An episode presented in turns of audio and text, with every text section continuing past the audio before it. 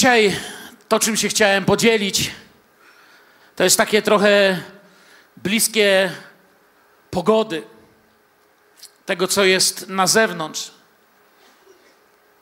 Czasami w telewizji mówią tak, że zamieć, śnieżyce, gołoledzie, grad marznący deszcz, czarny lód na drodze, którego nie widać, ostrzegają ludzi przed pogodą, że będzie ślisko. Kto z Was kiedykolwiek nie wywrócił się na śniegu, spytam. Nigdy w życiu się nie wywrócił. Nie myślę, że jest taka osoba tutaj. Mój tata miał takie powiedzenie, pamiętam z dzieciństwa jeszcze, nie wiem czy moja siostra pamięta. Tata mówił, że ktoś wywinął orła. Yy, jak zobaczysz, co zostało na śniegu, te ślady, to wiem dlaczego. Taki trochę aniołek inni mówili. Yy, kiedy jest ślisko, człowiek się może wywrócić. Pamiętam, kiedyś byłem tutaj w McDonaldzie u nas w Bielsku, niedaleko stąd, blisko naszego zboru. I taka dziewczynka szła z tacą, tam miała kole, frytki, jakieś jedzenie, jak to w McDonaldzie. I wiecie, było ten taki, e, taki, takie ostrzeżenie, że uwaga, ślisko, ale to, że pisze ostrzeżenie, nie znaczy, że, się, że przestało być ślisko. To znaczy, że jest ślisko. Czasami myślimy, że ostrzeżenie sprawia, że już nie jest ślisko. I owa dziewczynka wywróciła się, ta taca poleciała, kola się rozsypała, frytki, wszystko. Oczywiście restauracja bardzo elegancko się zachowała, dostała nową porcję, wszystko tak jak miała, oczywiście za darmo. Było widać troskę pracowników i tak dalej. Ale myśl, że to, że pisze, że jest ślisko, nie znaczy, że przestało być ślisko. I czasami my w kościele zapominamy, że to, że mamy Słowo Boże i prawdę, która nas ostrzega, że żyjemy w dniach, w których może być trudno, to samo przeczytanie tego nie sprawia, że trudno już nie będzie. I wiecie, taka ta duchowa prognoza pogody, nie szukajcie, nie, nie będziemy tego czytać, na pamięć to znacie, to Pan Jezus, pamiętacie, podał taką prognozę pogody, jakby tej duchowej, oczywiście w tym duchowym sensie, że gdy bezprawie się rozmnoży, to co się stanie? Miłość wielu oziębnie. I to jest pogoda na czasy, w których żyjemy, ta duchowa pogoda. Bezprawie takie będzie, że miłość oziębnie. I wiecie, dzisiaj tutaj, będąc w zborze, to nie możemy do tego podchodzić w ten sposób. Przychodzę do zboru, naładuję się i tu będzie wszystko. Studium Biblii, modlitwa, tu jest święte miejsce. Nie, to jest tylko miejsce naszego zgromadzenia. Ale nasze życie musi być prowadzone z Jezusem cały tydzień. Amen. To nie jest tak, że tu przychodzisz i tu nadrabiasz deficyty swoich zaniedbań z całego tygodnia. Potem tacy ludzie mówią, no, że za krótko to było, za krótko to, za mało tego, ale bardzo często zauważam, że za tym stoi to, że cały tydzień tego właśnie nie mają, jakby tego nie poszukują, nie? Czy ludzie, którzy krzyczą, że dziś jest za mało cudów albo za mało znaków, bardzo często jakby kierują pretensje do kościoła, że tego nie ma, jak gdyby sami nie mogli się o to modlić, żeby to było. Zapominamy, że tu nie jest miejsce, ten, ten grunt zero. Tu nie jest miejsce, gdzie wszystko to się stanie. To, co przeżyjesz z Bogiem, przyniesiesz tutaj. Amen. Kim jesteś cały tydzień, tym jesteś tutaj. Nie jesteś nikim bardziej świętym, bardziej lepszym, bardziej duchowym, bardziej, nie wiem, y, chętnym do oglądania cudów tu. Uwaga, ślisko jest na tym świecie. Ślisko jest dosłownie, bo pada śnieg. Wcale nie jest jeszcze aż tak bardzo zimno, jakby się mogło wydawać. Kiedy się spojrzy na fizykę, to wiecie, to, to jeszcze nie jest aż tak źle. Na innych planetach jest zimniej, jak was to pocieszy? Nie pocieszyło. Podobno w tej termodynamicznej skali temperatury, temperatura minus 273 stopnie Celsjusza, czy tam przecinek 15, to jest 0 stopni Kelwina. I słyszałem, że to jest najniższa temperatura, jaka może być, że nie da się już niżej, dlatego że zamiera wszelki ruch cząsteczek, zamiera wszystko. Po prostu zimniej się nie da, bo już wszystko stoi i bardziej stać nie może. Natomiast nie wiem, ile jest mak z góry, chyba nigdy nie ma końca. Nie wiem, nie jestem fizykiem. Ale co jest ciekawe, co tu chcę powiedzieć, czytając ostatnio, tak sobie wiecie, wiedziałem o czym dziś będę mówił, spojrzałem trochę na lód i, i wpisałem taką frazę w wujka Gogla, nie? Dlaczego ślizgamy się na lodzie? No, no niby proste, nie? Ale byście zobaczyli te obliczenia, jak wejdziecie na właściwe strony. Ludzie, to jest bardzo skomplikowane, żeby tego orła wywinąć. Okazuje się, że muszą być do tego warunki, żeby się pośliznąć. Przeczytałem, że gdyby na przykład było minus 100 stopni, to lód by już w ogóle nie był śliski. Że minus 100 stopni sprawiłoby, że lód by był bardziej jak nieheblowana deska. Po prostu przestalibyśmy się na nim ślizgać. Nie mam pojęcia, dlaczego tak jest. Przeczytałem to. Muszą być do tego warunki i najlepsze warunki do tego, żeby wywinąć tak zwanego orła, to jest między minus, yy, minus zaraz sobie zobaczę, a to jest między minus 1 a minus 7 stopni. Wtedy wszystko podobno ślizga się najlepiej. Myślę, że pewnie wymagane są jeszcze, jakie są to płaszczyzny i tak dalej. Nie o to mi chodzi. To nie jest lekcja fizyki. Chcę dzisiaj powiedzieć, uwaga, żyjecie w złą pogodę. I nie mam na myśli pogody na zewnątrz. Mam na myśli pogodę, która się dzieje na świecie. Kolejne czarne chmury nad kolejnymi krajami, kolejne ostrzeżenia ekonomistów, ostrzeżenia ekologów, ostrzeżenia ze strony nauki, która zajmuje się medycyną o różnego rodzaju nowych wirusach, nowych chorobach. Ostrzeżenia, ostrzeżenia, ostrzeżenia. Bezprawie się na świecie rozmnaża, miłość ziemnie. I to jest bardzo ważne teraz, jak chodzimy. Zostaliśmy stworzeni do tego, żeby naszym życiem kierował nasz duch. Jako duchowy człowiek przyjmujemy prawdę od Boga, Duch, mając panowanie nad duszą, mówi jej, co ma robić, czy się jej to podoba, czy nie, a ciało ma się temu podporządkować. Grzech sprawił, że żyjemy kompletnie na odwrót. Ciało nam mówi, co zrobimy, co nie zrobimy, gdzie pójdziemy, gdzie nie pójdziemy. Ciało wpływa na to, co czuje dusza, i wtedy właśnie czujemy, że Bóg nas kocha, albo nie czujemy, że Bóg nas kocha, co nie ma nic wspólnego z prawdą Słowa Bożego. To, co moja dusza mówi, nie ma znaczenia, to, co do duszy mam powiedzieć, to powtórzyć za psalmistą. Uwielbiaj duszo moja Pana i nie pytam cię, co ty czujesz. Faktem duchowym jest, że Bóg powiedział, że mnie umiłował. Także ta duchowość powinna wpływać, a nie duszewność. I dzisiaj chcę powiedzieć właśnie, kiedy staje się w duchowej rzeczywistości ślisko. Również dzisiaj sobie pozwolę na wykonaniu zupełnie innego brata, y, nie mnie, pewną sękę tutaj na środku, mówiącą o grzechu, ale też i chciałby się brat świadectwem podzielić to za jakiś czas. Ale chcę powiedzieć, w świecie duchowym, gdy porzucamy Słowo Boże i społeczność Kościoła, zaczynamy poruszać się po śliskim gruncie. Każdy dzień którego nie zaczniesz od Słowa Bożego, mam nadzieję, że na tej sali jest każdego dnia mniej ludzi, którzy dzisiaj nie zaczęli dnia od Słowa Bożego. Amen. Nie chcę, aby ktokolwiek podnosił ręce, ale naprawdę chciałbym zapytać, tylko niech nikt nie podnosi rękę, czy dzisiaj zacząłeś dzień od czytania Słowa? Jeśli nie zaczynasz dnia od modlitwy i czytania Słowa, siedzisz na tym miejscu jako potencjalny odstępca. Prawdopodobnie wkrótce będziesz miał problemy i nie udaję żadnej cyganki. Ja nikomu nie wróżę. Ja wiem, że tak będzie, bo taki jest fakt. W Słowie Bożym chodzimy, ono nas podtrzymuje. I proszę Cię, zacznij prowadzić swoje życie, napełniając siebie Słowem Bożym. Amen? Niech pewnego dnia, jeszcze nie teraz, ale marzy mi się dzień, gdy zaryzykuję i powiem, kto zaczął dzień od czytania słowa. I tylko goście będą się rozglądać i mówić, o jacie. Chyba jesteśmy w Filadelfii, ale dzisiaj jeszcze nie odważę.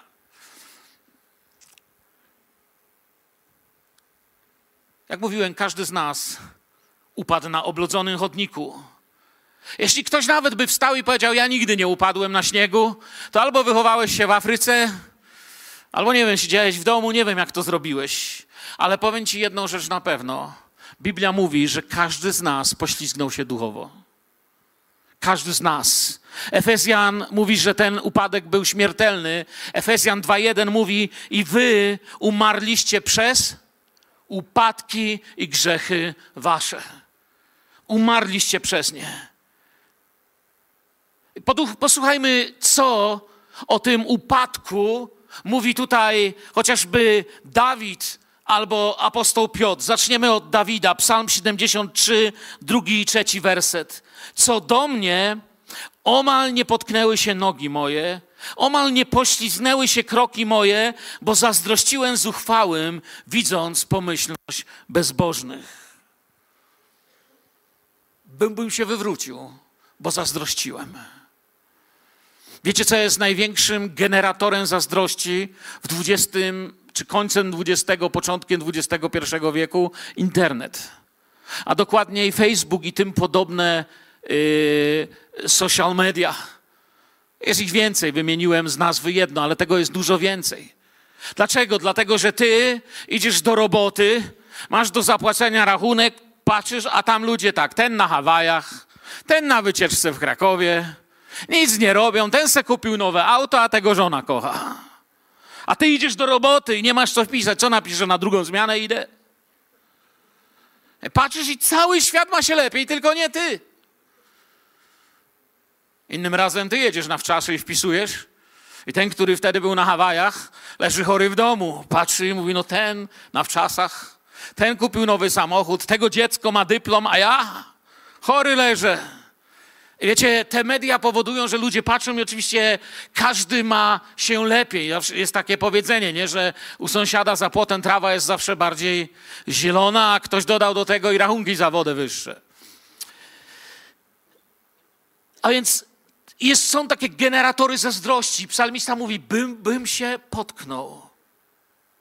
Nie ukradłem, nie zabiłem, nie zrobiłem nie wiadomo co, ale omal nie potknęły się nogi moje.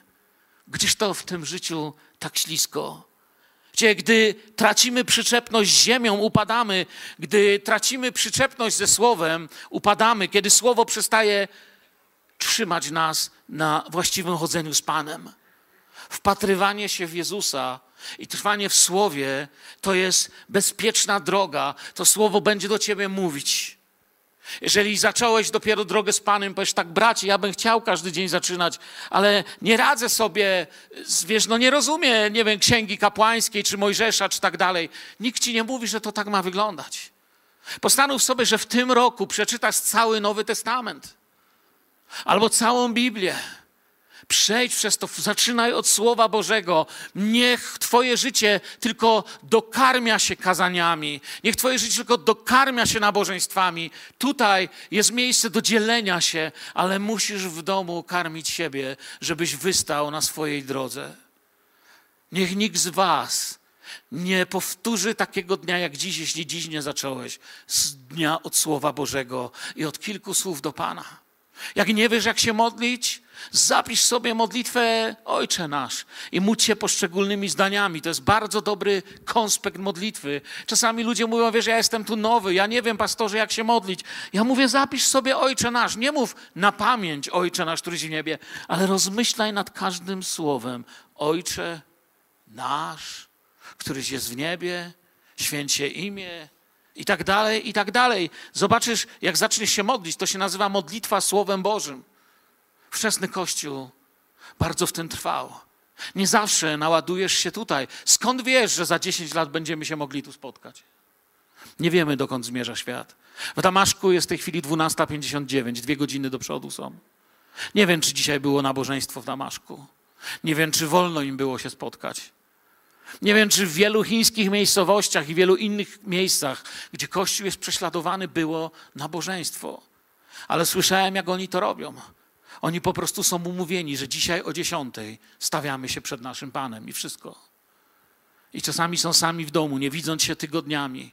Po prostu wiedzą, że o dziesiątej dziś w niedzielę inni też będą się modlić. I nadal są kościołem. Nadal są otwarci na Ducha Świętego, tyle tylko, że nie mają okazji siąść razem tak jak my. Popatrzmy na siebie. Wiecie, że to jest przywilej, co teraz mamy? Popatrzcie, co my mamy. To jest szok. Krzesełka, cieplutko, Siedzicie se, można się uśmiechnąć, nie? Popatrzcie tam, pomachajcie im tam, nie? Zobaczcie, jest wolność, popatrzcie, co możemy. Wiecie, że są miejsca, gdzie tego nie wolno? Czasami nie pamiętamy, co jest nam dane. Dlatego tak zachęcam do słowa. Piotr, jak powiedziałem, Dawid mówi, mało się nie poślizgnąłem, bo, bo, bo zazdrościłem bezbożnym. No i potem już poszło.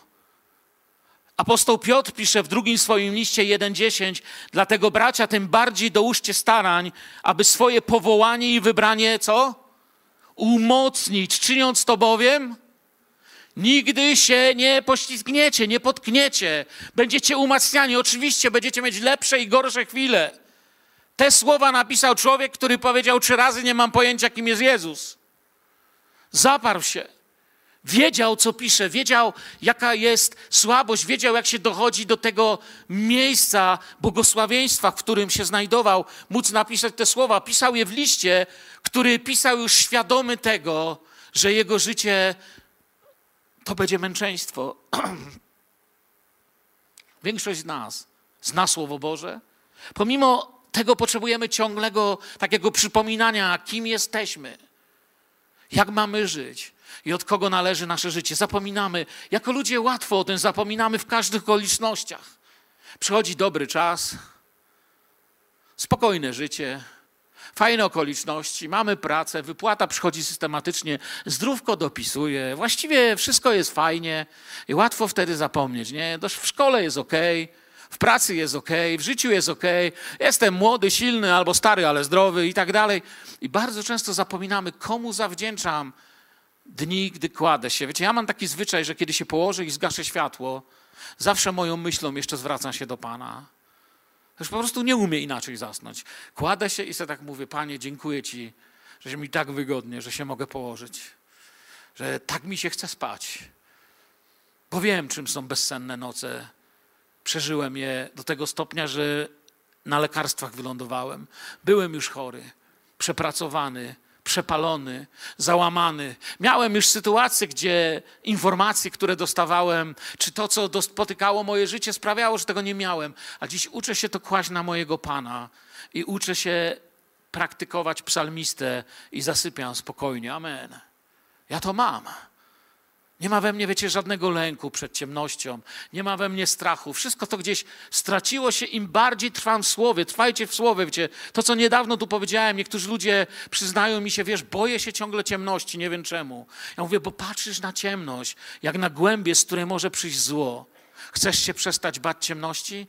Zawsze, kiedy wejdziesz w ciemność, przypomnij sobie, że w Getsemane było jeszcze ciemniej że w Getsemanie otoczyła go jeszcze większa ciemność. On tam dla ciebie pokonał śmierć, diabła i strach, a ciemność wyda ci się tylko dobrą atmosferą do modlitwy.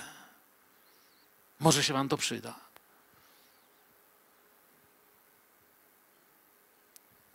Uwaga, ślisko.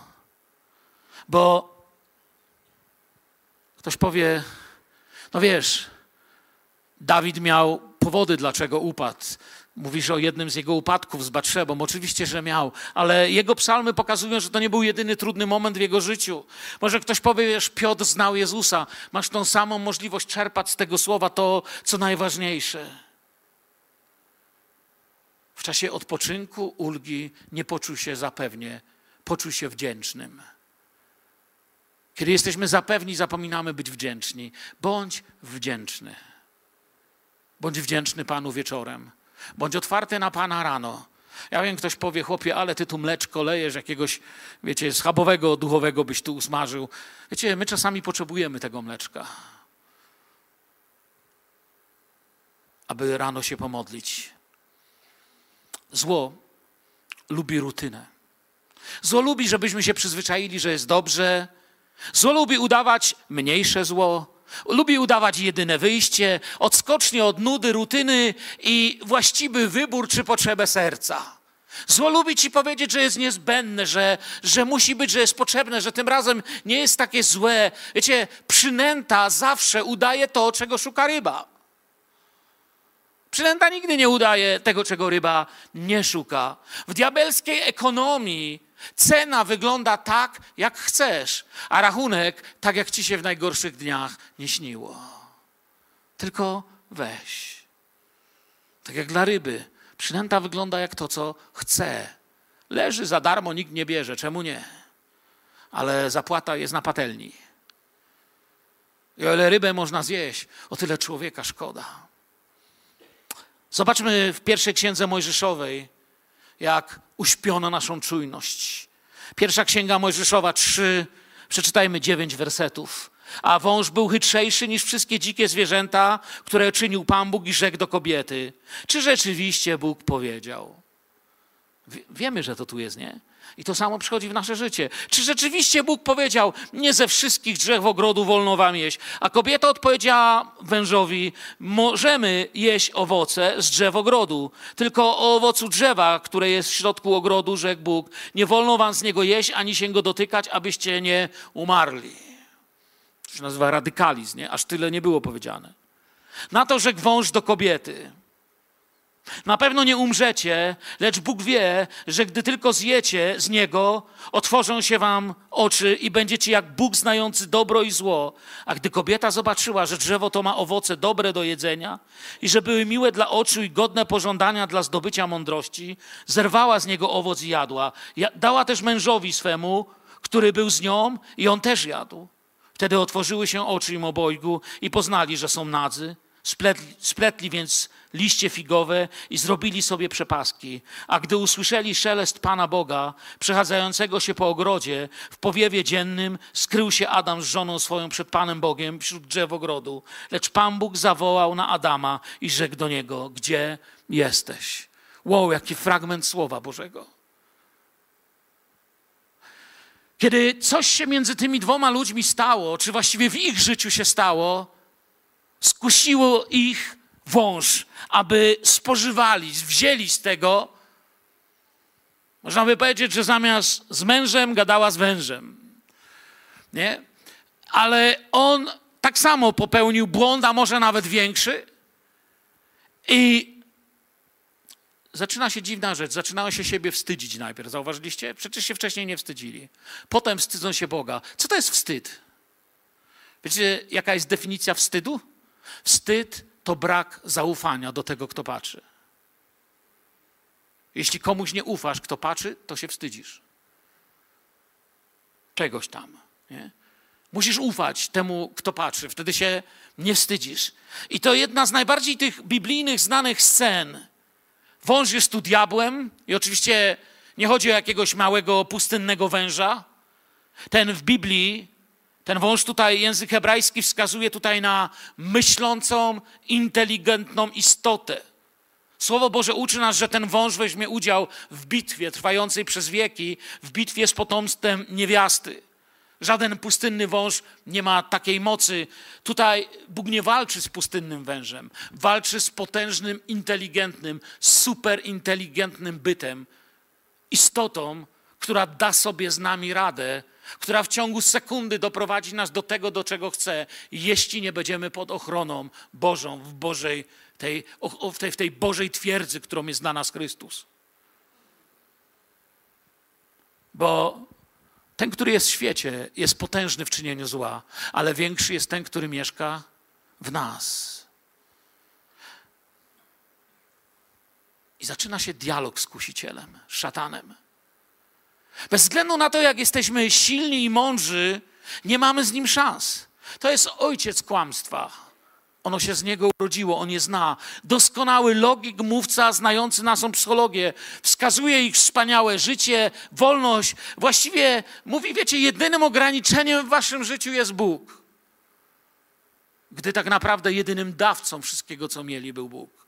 Dawcą ich wolności był Bóg, a on Boga im pokazał jako ograniczenie w miłości. Zawsze czegoś nie wolno.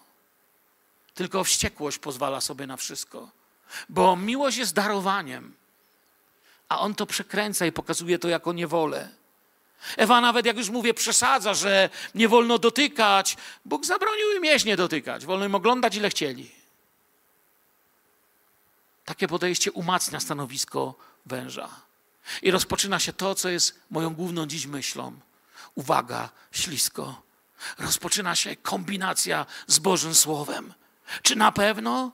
Ludzie pozwalają, by Słowo Boże było podważane, poddawane w wątpliwość. Jeszcze nie powiedzą, jeszcze się nie narodził ateizm, jeszcze nie mówią, że Boga nie ma, ale już się go wstydzą, już się przed nim chowają.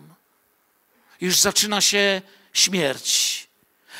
Zostaje podkreślone przez kusiciela. Zobaczcie, biedacy, ile wy tracicie na tym radykalnym Bogu, a moglibyście przecież wszystko mieć i nawet być jak On. Minimalizowana jest ważność Boga. Mówi się o Nim jak o czymś, co można dowolnie interpretować, omawiać, przycinać i układać pod siebie, gdy to właśnie On nas ma przycinać i układać pod siebie. Zamiast poddać się Stwórcy, próbujemy Stwórcę poddać sobie i go dostosować. Uwaga, ślisko, żyjesz w czasach, kiedy to jest modne. Wczoraj czytałem o religii Jedi, że jest lepsza niż chrześcijaństwo, bo sobie można doktryny tak wymyślić, jak nam pasuje. No, trudno się z tym spierać. U nas nie można. Pytanie tylko, czy to jest ograniczenie. Powiem tak, fantastyka jest lepsza niż fizyka, bo w fizyce trzeba się trzymać jej zasad, a w fantastyce nie trzeba.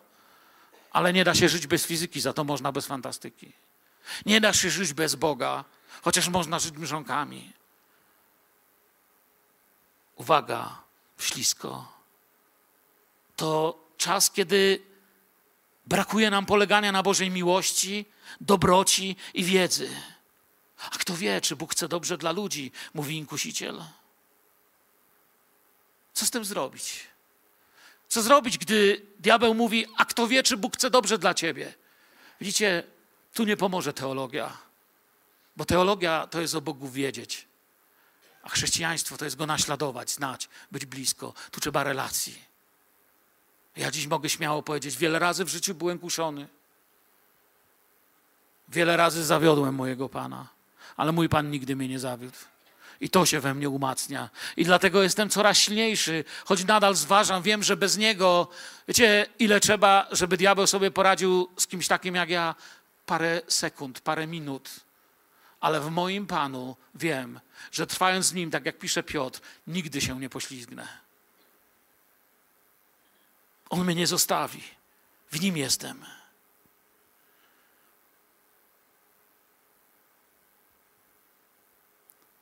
Bo jeżeli nie masz relacji z Bogiem, to będziesz bronił religijnej barykady. Będziesz stał za poglądami. Ja i mój brat, jeden, drugi, trzeci, pokłócimy się o jakiś dogmat i doktrynę. Z powodu dogmatu i doktryny zacznę Cię nienawidzieć, a Ty mnie. A ten żywy, który chce, abyśmy mieli społeczność z nimi ze sobą, będzie odsunięty na bok przez ważność naszej kłótni. Dlatego nie chodzi o wiedzę, a o społeczność. Bo miłość powoduje, że zaczynamy odrzucać oszczerstwa. Czy pozwoliłbyś, żeby ktoś o twojej żonie mówił źle? Jeżeli ją kocham, to na to nie pozwolę. Będę robił wszystko, będę ją usprawiedliwiał, będę ją ratował. Ona też by nie pozwoliła o mnie źle mówić. Będzie mi pomagać, bo mnie kocha. Jej miłość jest większa niż moje wady. A kiedy miłość jest mniejsza niż czyjeś wady, to zaczynamy widzieć tylko jego wady. Jeśli nie będziemy twardo stali za tym, co powiedział Bóg, za Bożym Słowem, odkryjemy, że dużo łatwiej wypchnąć nas kusicielowi na lód i zaczynamy chodzić po śliskiej drodze. Nie możemy mieć tylko hipotezy, bo bezprawie się rozmnaża. Miłość o ziemię, pogoda robi się zła dla chrześcijaństwa. Właściwie wolność na świecie od jakiegoś czasu nie poszerza swoich granic, a zwęża się. Jest coraz więcej krajów, gdzie mniej wolno, a nie więcej. Jest coraz więcej krajów, gdzie kiedyś żyło się lepiej, dziś się żyje gorzej. My mieszkamy na uprzywilejowanej ziemi. Wielu z nas pamięta, że było gorzej. Dziś Bóg dał nam błogosławieństwo, ale musimy stać się kościołem, który zaczyna dzień słowem, który chodzi w ostrzeżeniu, dlatego że to nie mogą być hipotezy. Wiecie, po, po, popatrzymy na uczniów, na Piotra, który właśnie trzy razy się zaparł, ale potem pisze, że jak będę trwał, to się nie potknę. Pamiętacie, jak zginęli apostołowie? Poszli na śmierć, która była straszniejsza niż cokolwiek, co możemy sobie wyobrazić. To, jak umierali apostołowie, to jest, wiecie, to, to, taką śmiercią się nie umiera za hipotezy, taką śmiercią nie umiera się za organizację jakąś, On, taką śmiercią nie umiera się, jeśli coś wymyśliłeś, to wobec tego co im zrobiono, szybko byś powiedział, że to nie jest warte takiej śmierci. Wiemy, że Piotr za Nerona mówią, że ukrzyżowany do góry nogami.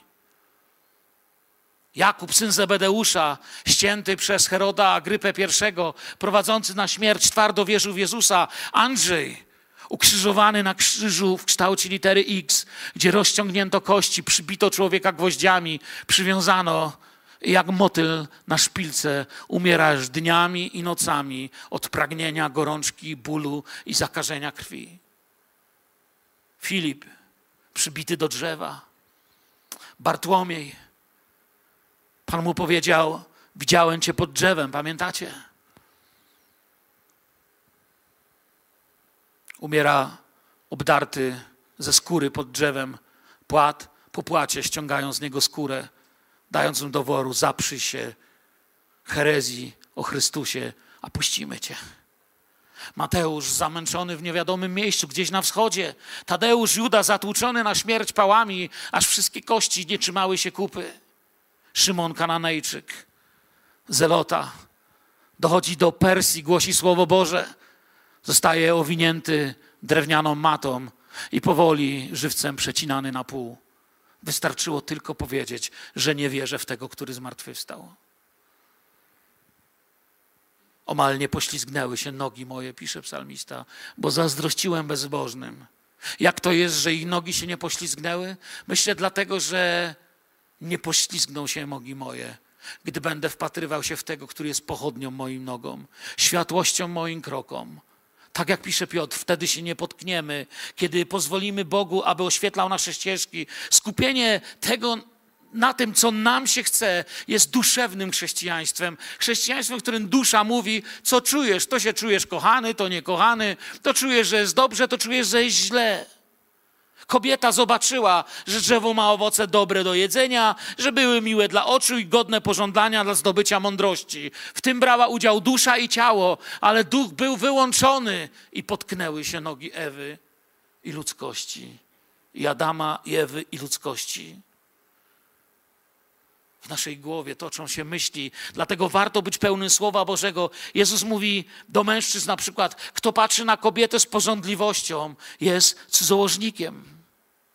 Kto chodzi z myślami pełnymi niewybaczenia i gniewu, jest mordercą. Innymi słowami, Bóg mówi: Ja wiem, dokąd cię to doprowadzi. Ty mówisz, panie, ale to tylko. Nie, ja wiem, dokąd cię to doprowadzi. Omal nie poślizgną się nogi twoje, albo poślizgną się nogi twoje, gdy będę patrzył, bez względu czy jestem kobietą, mężczyzną czy dzieckiem, na to, co nie trzeba. Człowiek musi mieć przemienione myślenie, aby się przemieniły uczynki, by się nie pośliznąć. Nie upadabniajcie się do tego świata. Rzymian 12:2. Ale przemieńcie przez odnowienie umysłu swego, abyście umieli rozróżnić, co jest wolą Bożą, a co jest dobre, miłe i doskonałe. Jakiś czas temu byłem w więzieniu, poproszony o odwiedziny. Bracia chodzą u nas do więzienia, wiedzą jak tam jest. Ale wtedy poszedłem, bo poprosili mnie rodzina. Rozmawiałem z człowieka skazanym, skaza, z człowiekiem skazanym za przestępstwa seksualne. Nie czytam naszej lokalnej prasy, ale dowiedziałem się, że nawet tu w prasie był opisany, pokazano mi artykuły o nim. Kiedy spotkaliśmy się i mogłem z nim przez chwilę porozmawiać, Zapytałem go tak wprost, mówię, od czego to się zaczęło, że takie bestialstwa u ciebie wystąpiły w życiu. Siedział pobity, skruszony, wiecie, w więzieniu nie miał łatwego życia, tak ktoś. A on mi powiedział, wiesz, jak tu siedzę i myślę, to wszystko się zaczęło od takiego kalendarza z aktami. I wtedy sobie tylko mówię, a to tylko akty. Nigdy mi to do głowy nie przyszło. Nie zwracałem uwagi na akty. No akty do akty, no taka, taka sztuka, tak myślałem, nie? Nagle siedzi przede mną facet, który się okazał, no, bo ktoś może powiedzieć, to nieprawda, akty nie szkodzą. No może jesteś silny, tobie nie szkodzą. Ale ja faktycznego człowieka spotkałem, który mówi, od tego się zaczęło, ale potem mi to nie wystarczyło. Potem chciałem widzieć więcej i więcej i więcej. I zacząłem patrzeć i szukać w internecie. Bardzo szybko przeszło to na straszne rzeczy. Wiecie, nawet nie będę wam mówił po prostu, do, do czego człowiek potrafi się stoczyć. Bo myślenie zaczęło się przemieniać na sposób demoniczny. Uważaj jest zła pogoda, jest ślisko. Chciałbym Wam powiedzieć jeszcze o kilku rzeczach, które powodują, że Tobie i mi może być ślisko, kiedy wyjdziesz z tego miejsca. Ktoś powie, no dobra, wytłumaczyłeś jako tako, resztę sobie doczytam, pomodlę się, Pan mi pokaże resztę, więcej będę w tym słowie chodził, postaram się być ostrożny. Ja Ci chcę dzisiaj powiedzieć, gdzie Bóg postawił tabliczkę, jak w tym McDonaldzie, co widziałem. Uwaga, ślisko, uwaga, mokre.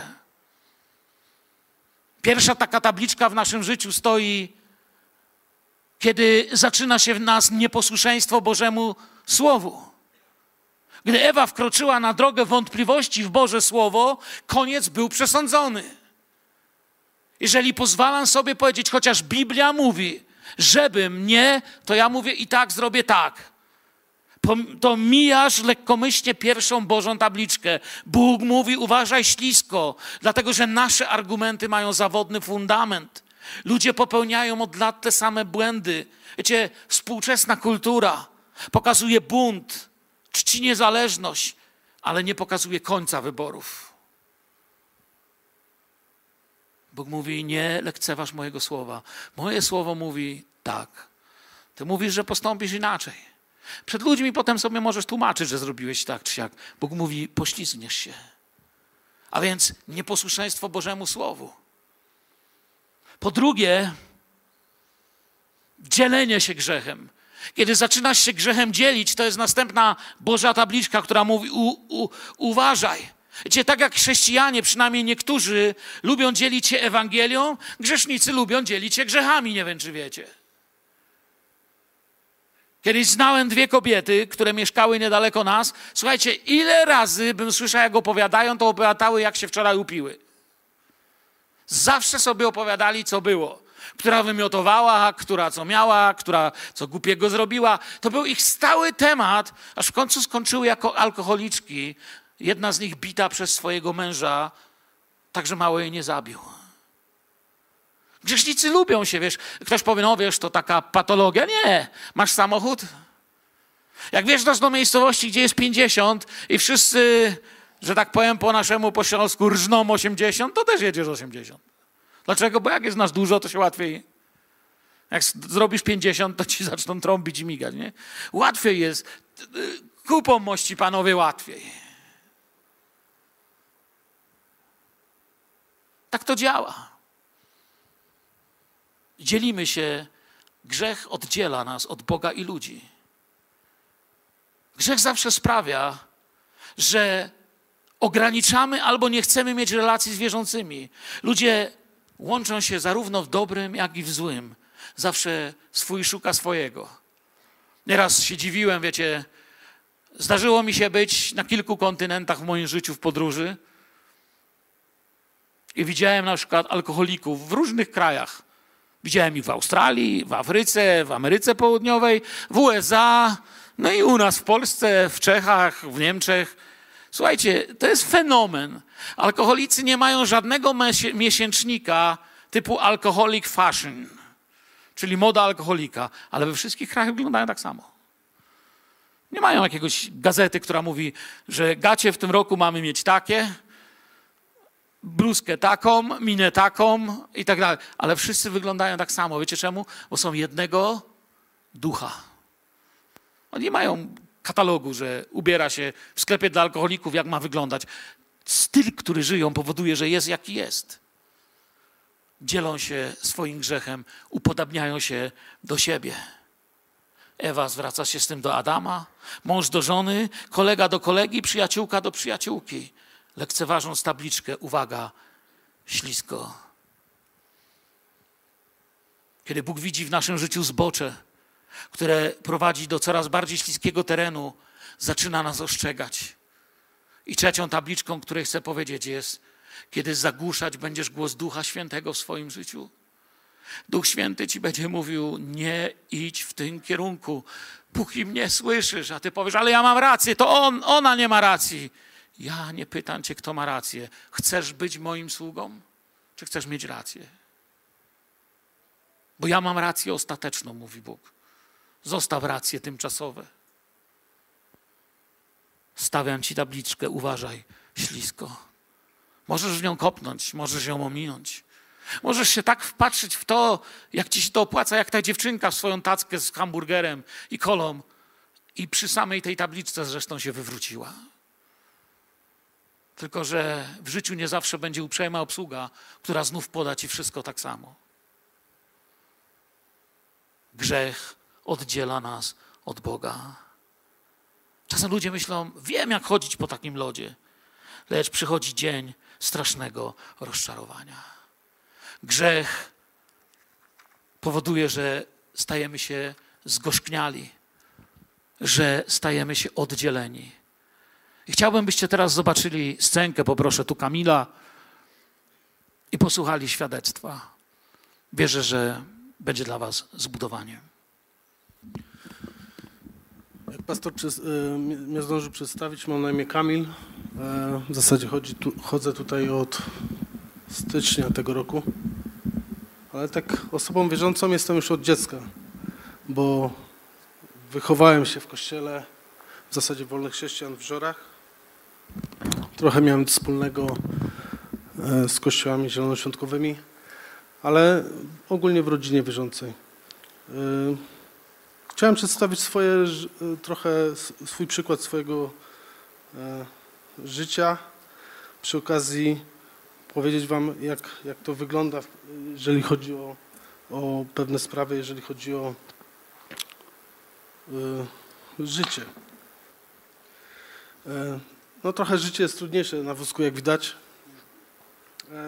Nie zawsze byłem na wózku. W zasadzie jestem na wózku od dwóch lat. Kiedyś normalnie byłem prawie takim wysokim, w zasadzie wyższym człowiekiem od tego tutaj e, kolegi. E, Mam prawie dwa metry wzrostu. E, Biegałem po scenach największych w Polsce i Europie. Zjeżdżałem tak wchodząc na górę na te trawersy, gdzie te światła. Montowałem głośniki, światła, oświetlenie. Zjeżdżałem na linach, tak jak na tej. Ale wiecie, nawet nie spadłem nigdy. Nigdy nie zrobiłem sobie krzywdy, siedząc na górze nawet na 30 metrach. E, To jest taka kostka, która, tak jak pastor powiedział, e, jeżeli chodzi o, o grzech, czarny kolor w naszym, e, w naszym e, e,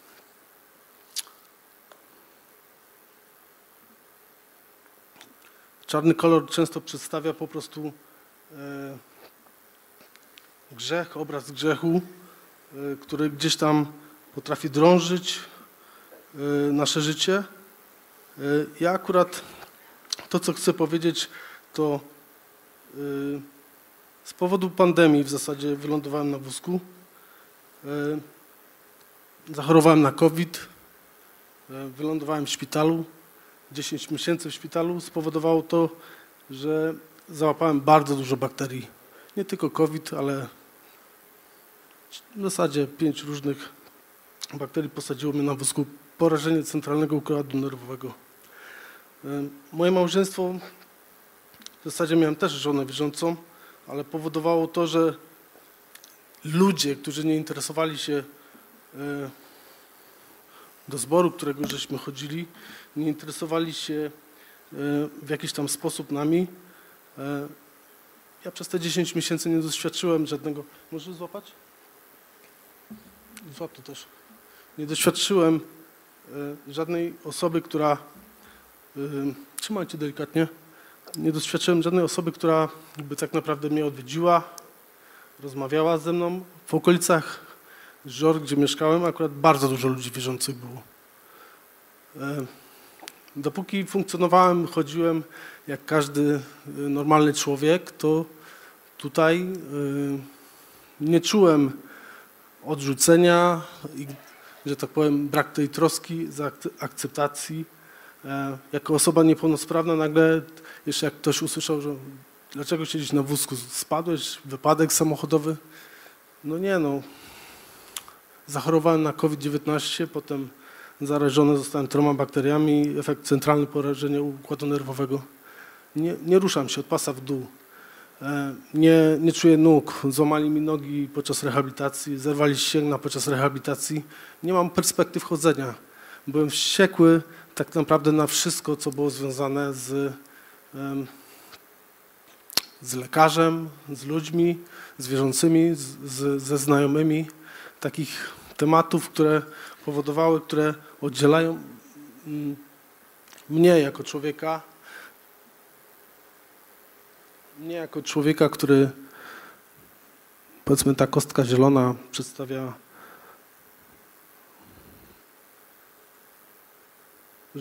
tą złotą zrobiłem specjalnie innego koloru, żeby przedstawiała Boga. Takich tematów, które oddzielało mnie jako człowieka od Boga było bardzo dużo. Jak widać, one nie są specjalnie wielkie, wielkie one nie są, grzech może nie zrobiłem specjalnie większy niż, niż obraz mnie. Ale ciążyło na mnie e, to, że nie mogłem przyjść do kościoła, nie mogłem się spotkać z wieloma ludźmi wierzącymi. E, Dookoła mnie, dookoła mojego miasta było bardzo dużo ludzi wierzących. Powiedzmy, dookoła Żor jest też dużo społeczności, zboru. E, Wierzących ludzi, którzy powiedzmy, powiedzmy nawet dwa tysiące ludzi może być. I nikt nie zadzwonił, nikt nie zapytał się, czy czegoś nie potrzebuje, czy czegoś nie potrzebuje razem z moją żoną wtedy.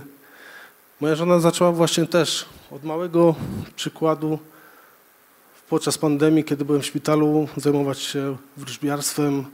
Zaczęła e, czytać, oglądać różne miejsca, które w zasadzie nie były dla niej. Kiedy wróciłem ze szpitala, ona już nie była tym samym człowiekiem.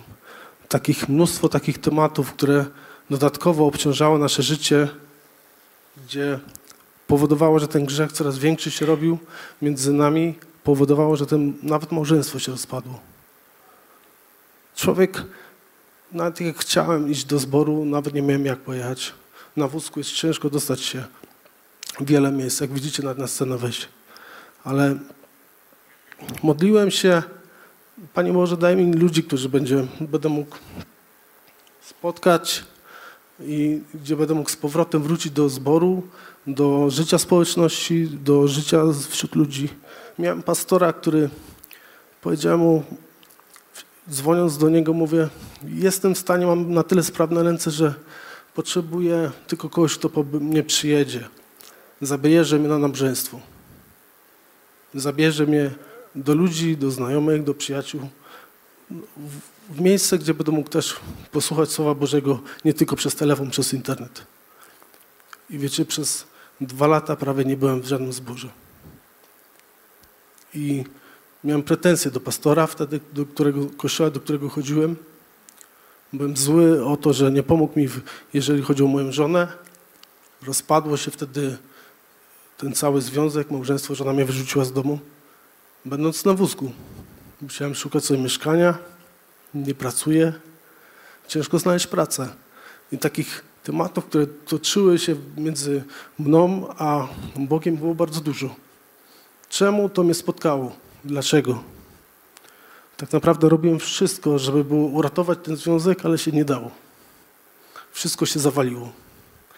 Każdą rzecz, którą chciałem powierzyć w jakiś tam sposób, wszystko to uciekało jak najdalej coraz bardziej, coraz bardziej, coraz bardziej od, od tego Pana Boga się odsuwałem, bo to tu, tutaj mnie trzy- trzymało jeszcze takim węzłem, który powodował, że nie i tyle, nie da się. Lekarze mi też powiedzieli, nie będziesz chodził. Kup sobie wózek, pogódź się z tym, żyj, funkcjonuj, radź sobie. Ciężko jest naprawdę w wielu tematach, jeżeli chodzi o, o poradzenie sobie samemu, jak jeden palec, kiedy nie ma się przyjaciół wokół siebie i tak dalej. E, W styczniu tego roku pojawiła się tutaj właśnie z tego kościoła Ewelina, która zaczęła do mnie przyjeżdżać z koleżankami ze Skoczowa i poznały y, moją historię, zaczęły się modlić o mnie, zaczęliśmy jeździć do różnych osób innych, które potrzebowały pomocy, bo do mnie się bardzo dużo ludzi odzywa. Niepełnosprawne, którzy też potrzebują pomocy. Jest dużo ludzi, tak jak dzisiaj było powiedziane na- przed choruje, tak? Oni są gdzieś tam zostawieni, sami sobie. I zacząłem tutaj chodzić do zboru i, i widzicie mnie tu od stycznia. Tak naprawdę mogę przyjeżdżać na nabożeństwo i, i mimo, że to jest tak daleko, często jestem tutaj na nabożeństwie w niedzielę. Ale chciałbym powiedzieć jedną taką, taką ciekawszą rzecz. We wrześniu tego roku byliśmy na konferencji w Warszawie. Wybraliśmy się na This is Our Time do Warszawy. Tam żeśmy spotykali się z ludźmi wierzącymi z całej Polski, rozmawialiśmy, bardzo dużo ludzi się modliło razem z nami. Żeśmy, mogłem doświadczyć e, na własne oczy, jak ludzie też zostali tam uzdrowieni, podziwiać tych wszystkich ludzi w różnych tematach. E, I podszedł do mnie ten pastor, do którego zboru chodziłem, do, no, do kościoła, do którego chodziłem i powiedział, najpierw inaczej, dzień wcześniej do niego podeszłem i powiedziałem, pastorze, mam do ciebie żal, pretensje za to, że nie zaopiekowałeś się mną wtedy, kiedy potrzebowałem. Jak ta owieczka, gdzieś tam byłem, stado gdzieś było też w całości, ale ten jeden człowiek odpadł. Ja potrzebowałem pomocy w małżeństwie, potrzebowałem, jeżeli chodzi o moją chorobę, nie potrzebowałem od nich pieniędzy, ale chciałem po prostu wsparcia. Przyjdź na kawę, zapytaj się, co u mnie słychać. Przywieź mnie, zabierz mnie. Przez dwa lata nie, nie przyjechałem do kościoła do ciebie, bo mimo, że prosiłem cię, żebyś kogoś załatwił, żeby ktoś do mnie przyjechał, nikt nie przyjechał przez dwa lata. On mówi, zapomniałem o tobie. Miałem pretensje do tego pastora o to i to bardzo duże. I powiedziałem, ciąży mi to strasznie. Czym więcej myślę o tym, tym bardziej, czym większy garb mam na plecach i to bardzo mnie ciąży.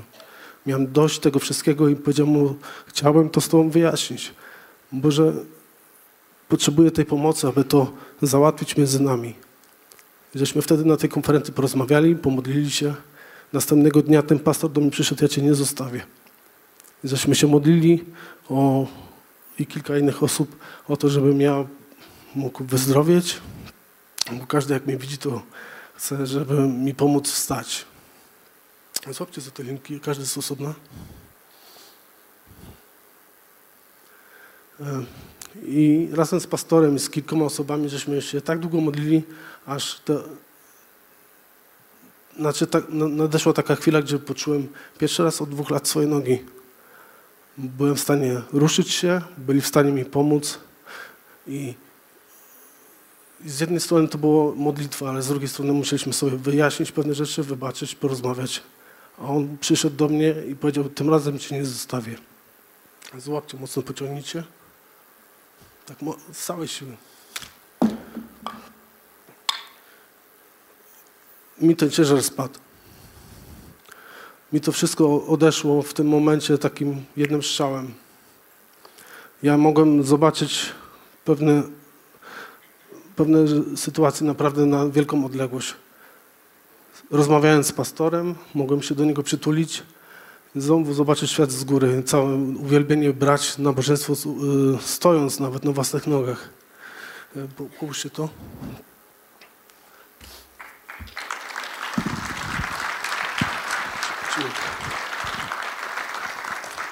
Może nie potrafię chodzić, e, bo nie ogarniam własnych nóg jeszcze. Schodów w ogóle nie potrafię e, spacerować w ogóle po schodach. Mam nadal e, uszkodzoną nogę po, po złamaniu, które mi zarobili w szpitalu. Zerwane ścięgna.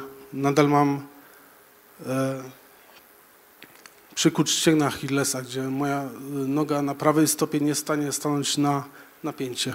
Mam zgięte kolano, jak widać, e, pięte nad podłogą i nie jestem w stanie chodzić. Ale ten pierwszy krok, który myśmy zrobili, spowodował to, że ja stoję. Od dwóch lat. Dwa lata, przez prawie dwa lata nie czułem własnych nóg. Nie byłem w stanie chodzić, ani czuć, ani stać. Jak widać, jestem wyższy od niego.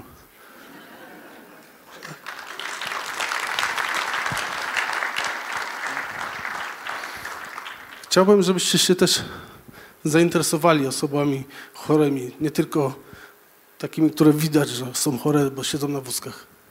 Ale ja jeżdżę do, bardzo dużo ludzi się do mnie pisze, odzywa w kwestii pomóc się o mnie, o moje zdrowie, o moje życie, o moje choroby, bo często jak jesteśmy chorzy, to wielu ludzi zapomina o nas. To jest przykład nie tylko jednego zboru, to jest przykład nie jednego człowieka, ale bardzo dużo ludzi jest w samotności, w domach siedzi zostawionych yy, i nie ma tego wsparcia. Potem w jakimś krok dalej jest tak, że często one odchodzą, znikają z tych kościołów. Ja siłą rzeczy znalazłem się w Bielsku. Chciałbym tutaj zostać, chciałbym też wam służyć, ale też e, chciałbym, żebyście dostrzegali też, też, tych ludzi, którzy, tak jak dzisiaj było mówione, przed nabożeństwem w trakcie tego, że są ludzie chorzy i módlmy się od nich i wspierajmy ich. Amen, dziękujemy, Kamil. Gdybym miał podsumować to, co najbardziej mnie dotyka, to to, że Bóg jest Bogiem, który usuwa wszelką gorycz, jest Bogiem, który niesie uzdrowienie ducha, duszy i ciała. Amen. Ja wierzę, że Kamil będzie chodził, skoro czuje nogi, których nie czuł, to jeszcze będzie chodził na nogach, na których nie chodził. Amen.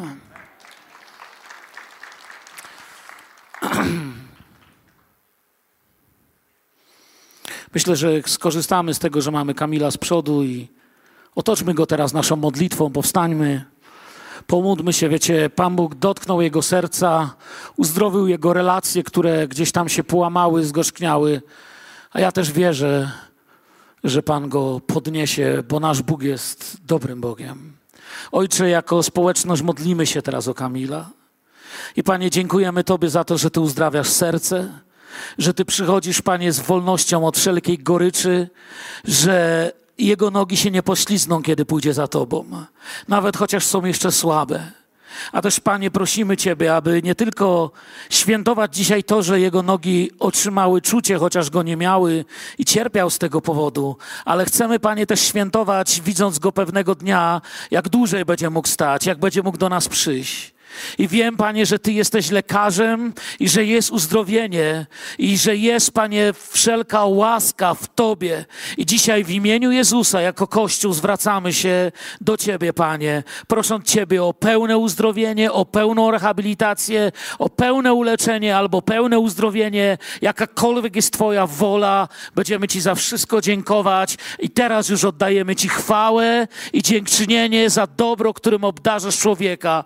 Proszę Cię o każdą chorą osobę teraz na tej sali, abyś dzisiaj wzbudził w sercach tych, którzy się pogubili, gdzieś nie wiedzą biedni, gdzie już pójść. Kiedy lekarze rozkładają ręce, my podnosimy nasze ręce w modlitwie i dziękujemy Tobie i oddajemy teraz chwałę i cześć Jezusowi. Amen. Oddajmy chwałę naszemu Panu.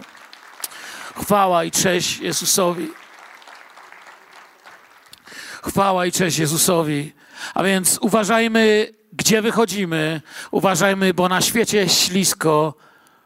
Pamiętaj, niech na Twojej drodze jest słowo, choć według tego słowa. Zapraszam zespół, oddajmy chwałę Panu Jezusowi, uczcijmy Go jeszcze tą pieśnią. A nas, mam dla Was prognozę pogody. Co prawda bezprawie się rozmnaża. Miłość wielu osiębnie. Nie wiemy jeszcze, jakie chmury zbierają się nad wieloma miejscami. Nie wiemy, czy za miesiąc o tej porze nie będziemy w telewizji słyszeć o jeszcze większej ilości wojen, katastrof i kataklizmów. Ale wiem jedno. Kiedy przewijam palcem troszeczkę dalej, jak na telefonie tą Bożą pogodę, to wiecie, jaka jest prognoza? A śmierci już nie będzie, ani smutku, ani łez, ani narzekania. I otrę wszelkie łzy z waszych oczu i będziecie ze mną. On mówi: Przyjdę po Was, abyście byli tam, gdzie ja jestem. Tysiące obietnic wspaniałej Bożej pogody. A na dzisiaj Bóg mówi: Powiedzcie innym o tym, że mam wspaniałe plany, że mam wspaniałe zbawienie, że chcę ich zabrać do siebie. Nie wsiadaj sam do tej arki. Zawołaj rodzinę, zawołaj bliski, módl się o Bożą mądrość. Chodź ostrożnie przed swoim Panem. Uważaj, bo jest ślisko, ale nie potkniesz się z Jego słowem. Amen.